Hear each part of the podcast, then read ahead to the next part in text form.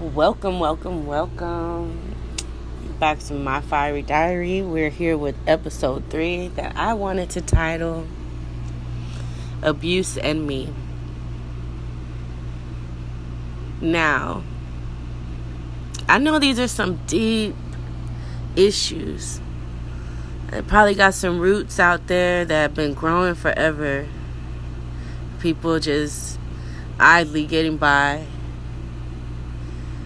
not really living in their purpose, not really understanding, but just being numb to the whole idea of a collective consciousness, spirituality. Pain can really freeze you and leave you stuck.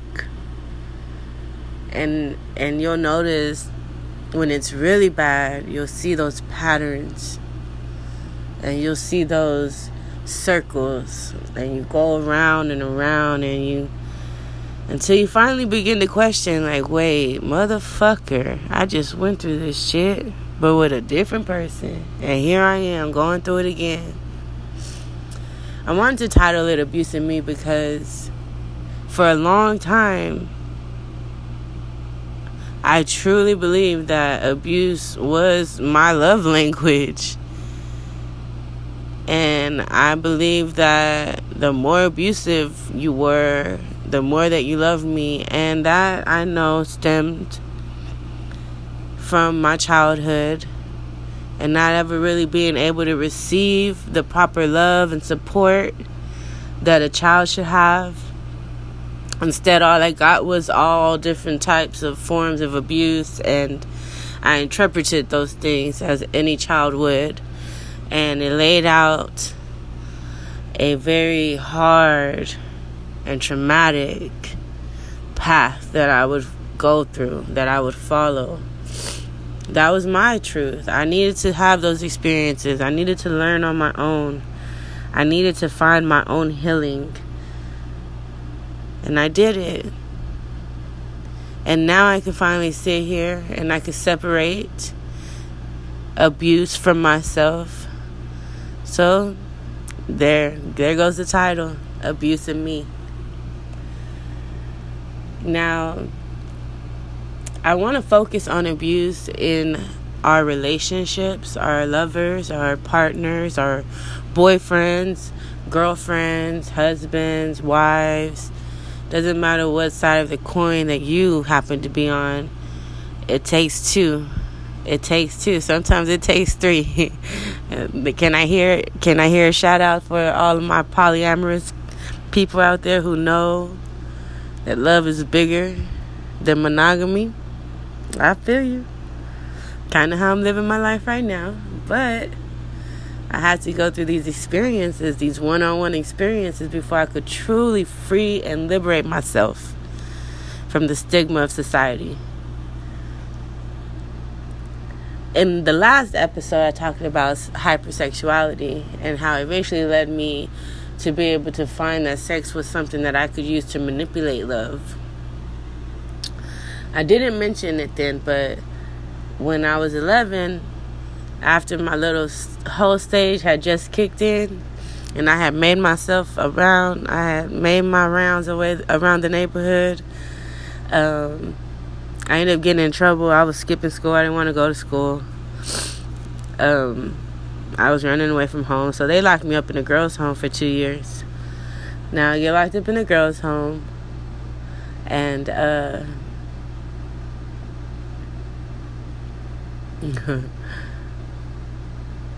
uh, I want to touch on that subject, but I won't. It's just no, there's a lot of things that go down in a girl's home, secrets, darkness. So I'm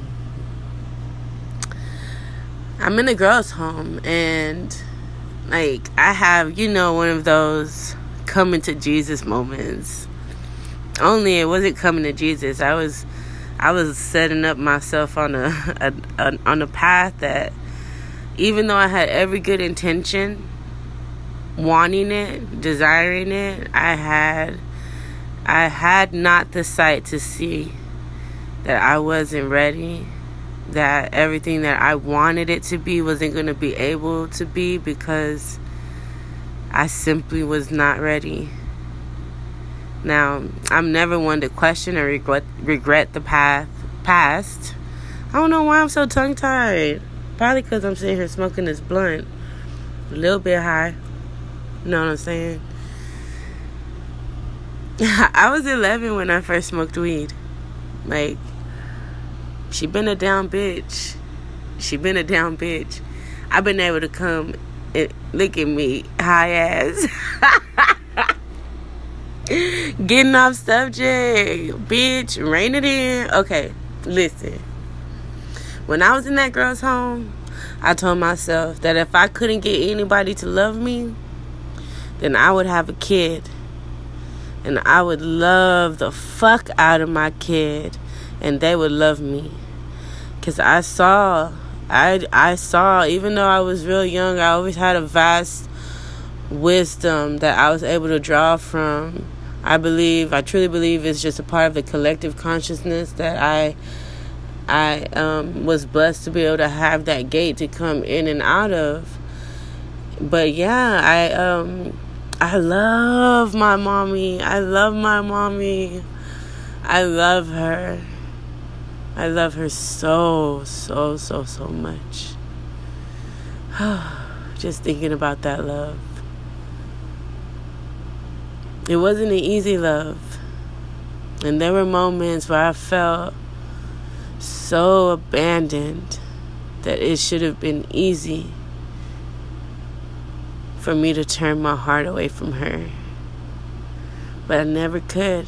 I never could because I always, always understood if there was something that she wasn't getting right, it was because somebody didn't get it right with her. And she was affected by that. And I could never find it in my heart to put the blame on her. Never. I get teary eyed and I get emotional because my mommy was the driving force to my whole life. My whole life. Good or bad. Good or bad. Whatever the situation was, it was the love that I had for her no matter what that helped me understand that there were necessary second chances that had to be given. And if I could give them to someone else, I had to be willing to give it to myself. It wasn't a natural traditional foundation that me and my mommy found ourselves on when it came to our relationship. But I always had a deep understanding that that love I had for her was there and it was never going away. So when I told myself that if I crying about it now, I'm still healing. I'm still healing. Ooh, these wounds be deep. and nobody wants to travel to really get to the bottom of them where they're they're growing and they're getting watered by that sadness, by that pain. And to be able to pluck them up or to be able to sit with them, not hating them, not wanting to get rid of them, but just appreciating the watering, whether it came from pain or love, just appreciating the watering of your soul and how you've been able to grow. Look at my ass and got poetic and shit. I don't know if I mentioned to y'all before that I do have a poetry channel on YouTube. And um, I do have some poems uploaded that I've worked on recently. I got into my first abusive relationship. Well, my first relationship ever was abusive. I had got out of the girls' home after two years, and I was just, you know, dead set on the fact that I was gonna, somebody was gonna give me a baby. Like, I didn't put too much thought into who I would be for the baby or who that person would be. I just in my head, I'm, I'm, I'm 13 years old when I'm coming up with this, and I I think of my daughter's name. I find it in the baby book, and I, de- I decided her name would be Desiree. and um, yeah, I lived in one of the. Um, when we got out, my mom was staying in this trailer park, and we had got HUD, so we moved over to this street called Biddle Lane here in my little hometown, and um, you know, it was a predominantly minority occupied area. Well, one day, me and my friend from the girls' home are hanging out on my street, and she happened to have a crush on one of the um, one of my neighbors well, so we're over there hanging out, and then his neighbor is there. They're friends, and that happens to turn out to be who was going to be my baby daddy. But anyways, we um we sat there, we played around all day. He kept, you know, like sh- shooting little signs, and I was seeing that he was flirting with me. And me being the experiencer that I am, I usually, when I was younger, I would usually just let things unfold and see what happened. So we're playing around all day and then we it's getting dark and my friend lays down with my other with the neighbor that she had a crush on and he crawls his ass over there by me and I don't know, we end up having sex, but he ends up telling me to go to his house. I end up going to his house that night and then I never left, like I never left his sight. Um my my mom pretty much just let me do as I as I wanted to do, and so when it was like we would go like sometimes every day to go get clothes, or he'll tell me to pack a bag, and I'll just be at his house like learning how to be a a Mexican stay at home wife, and um ah y'all. This wasn't a traditional Mexican um, family. The mom was a well, she did her thing and she had her hustles and she made her money. Even though she had a man that was home working every day and um, paying all the bills and everything, she was gonna make sure she had hers too. Like, and I admire that about her. Like, I had never really personally been able to see someone that intimately, you know, like that closely and see they drive and they hustle and they they independence. And then when when uh, she would drink and she would tell me her story, I would understand more. Like, oh, like damn, that's where it comes from. Like, shit, your life was fucking hard. Like, damn. Like you learn to appreciate people after you know what they've been through. Like I know I always do. I always do and we could get caught up in the moment and you know what people say and do. Look at me, I'm preaching to myself. Fuck. Okay, I'm gonna let it go. I'm gonna let it go. I'm gonna let it go. uh, okay. Anyways, that relationship with him it was really fucking toxic. It was possessive. It was controlling, and I thought all of that was love. Like I really thought that that was love. He was the first person that actually gave me attention enough to want to keep me, you know, and not just use my body for sex, but to want to be around me, to want to. And I couldn't see that it was control and possessiveness, and it was toxic. I saw it as love. Nobody ever wanted me that much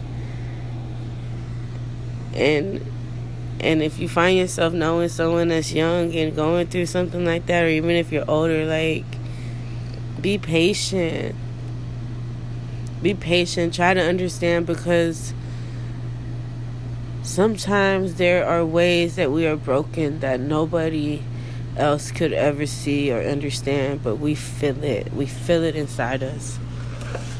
And the choices that we make, they're always based off of what we are feeling, what we are thinking inside of ourselves.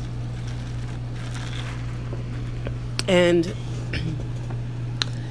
to to to make a long story short, because I went through three different relationships before I finally was okay, okay, okay, bitch, I'ma just be alone. but um, I had my two kids with him. I stayed with him. Um, he did become abusive. He gave me a black eye one time. I have a picture. I have a picture of it because the next day we were outside playing and he actually took the picture. It didn't get better. Like even though I left him and I was 20 I still I wasn't looking for the healing yet. Like I wanted everything to just go away, just go away, just go away. If I could just stop doing this, if I could just stop doing this, if I could just stop doing this, dear God, I know all I have to do is let go of boys and drugs and and alcohol and I'll have the life I want. I'll have the life I see. I've always been a big dreamer.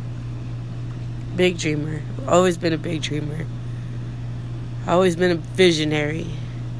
My life has always had purpose.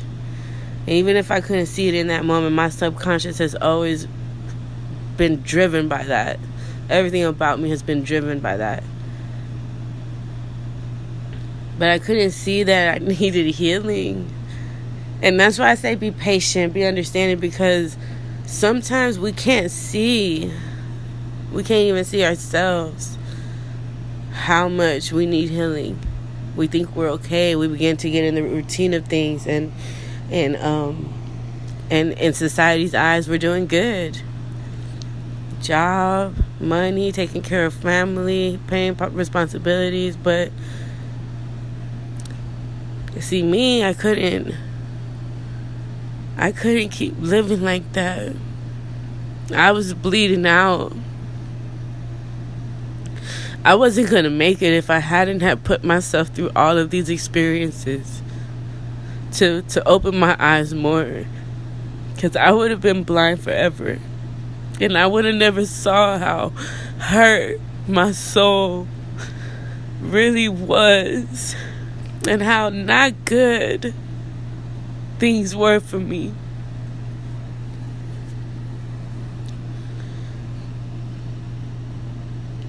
Healing, self love. These are not words that come to a person who's been damaged their whole life. No, instead, I was telling myself how stupid I was and how much I was worthless and how much I deserved this and it was all my fault. And that's why I wanted to do this. Because I wanted to tell my story. Because I was tired of crying alone. And my eyes opened and I found healing. And I know the same thing is possible for everyone.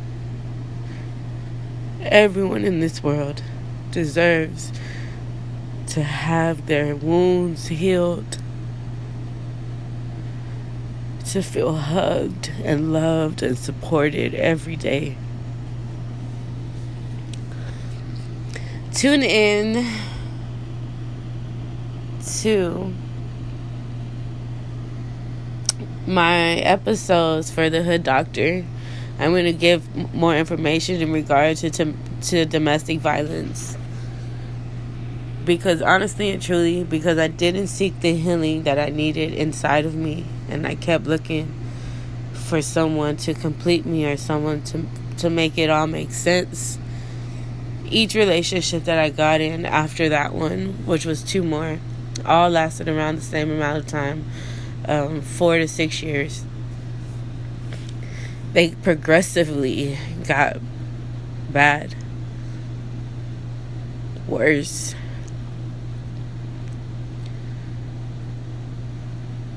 The um, last relationship that I just severed myself from because you literally have to cut yourself away from people when you love them. But I was getting beaten in a physical manifestation the way that I was beating myself up all my life. And it wasn't until I was looking my abuser in his eyes, curious and and questioning why do you think I deserve this? And telling myself over and over Nobody deserves to get beat up like this. Nobody deserves to get hit. Nobody deserves violence as a reaction to an argument. That's a fresh wound.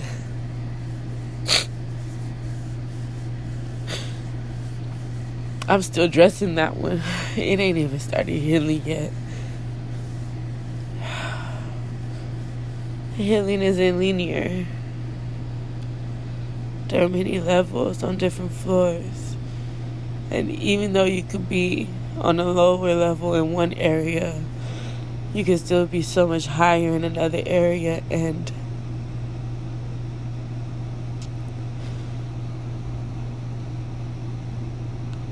I'm growing. And that's what matters. Please tune in for the information in the Hood Doctor episode. We deserve so much more. We are worth so much more. Peace out. Much love from my fiery diary.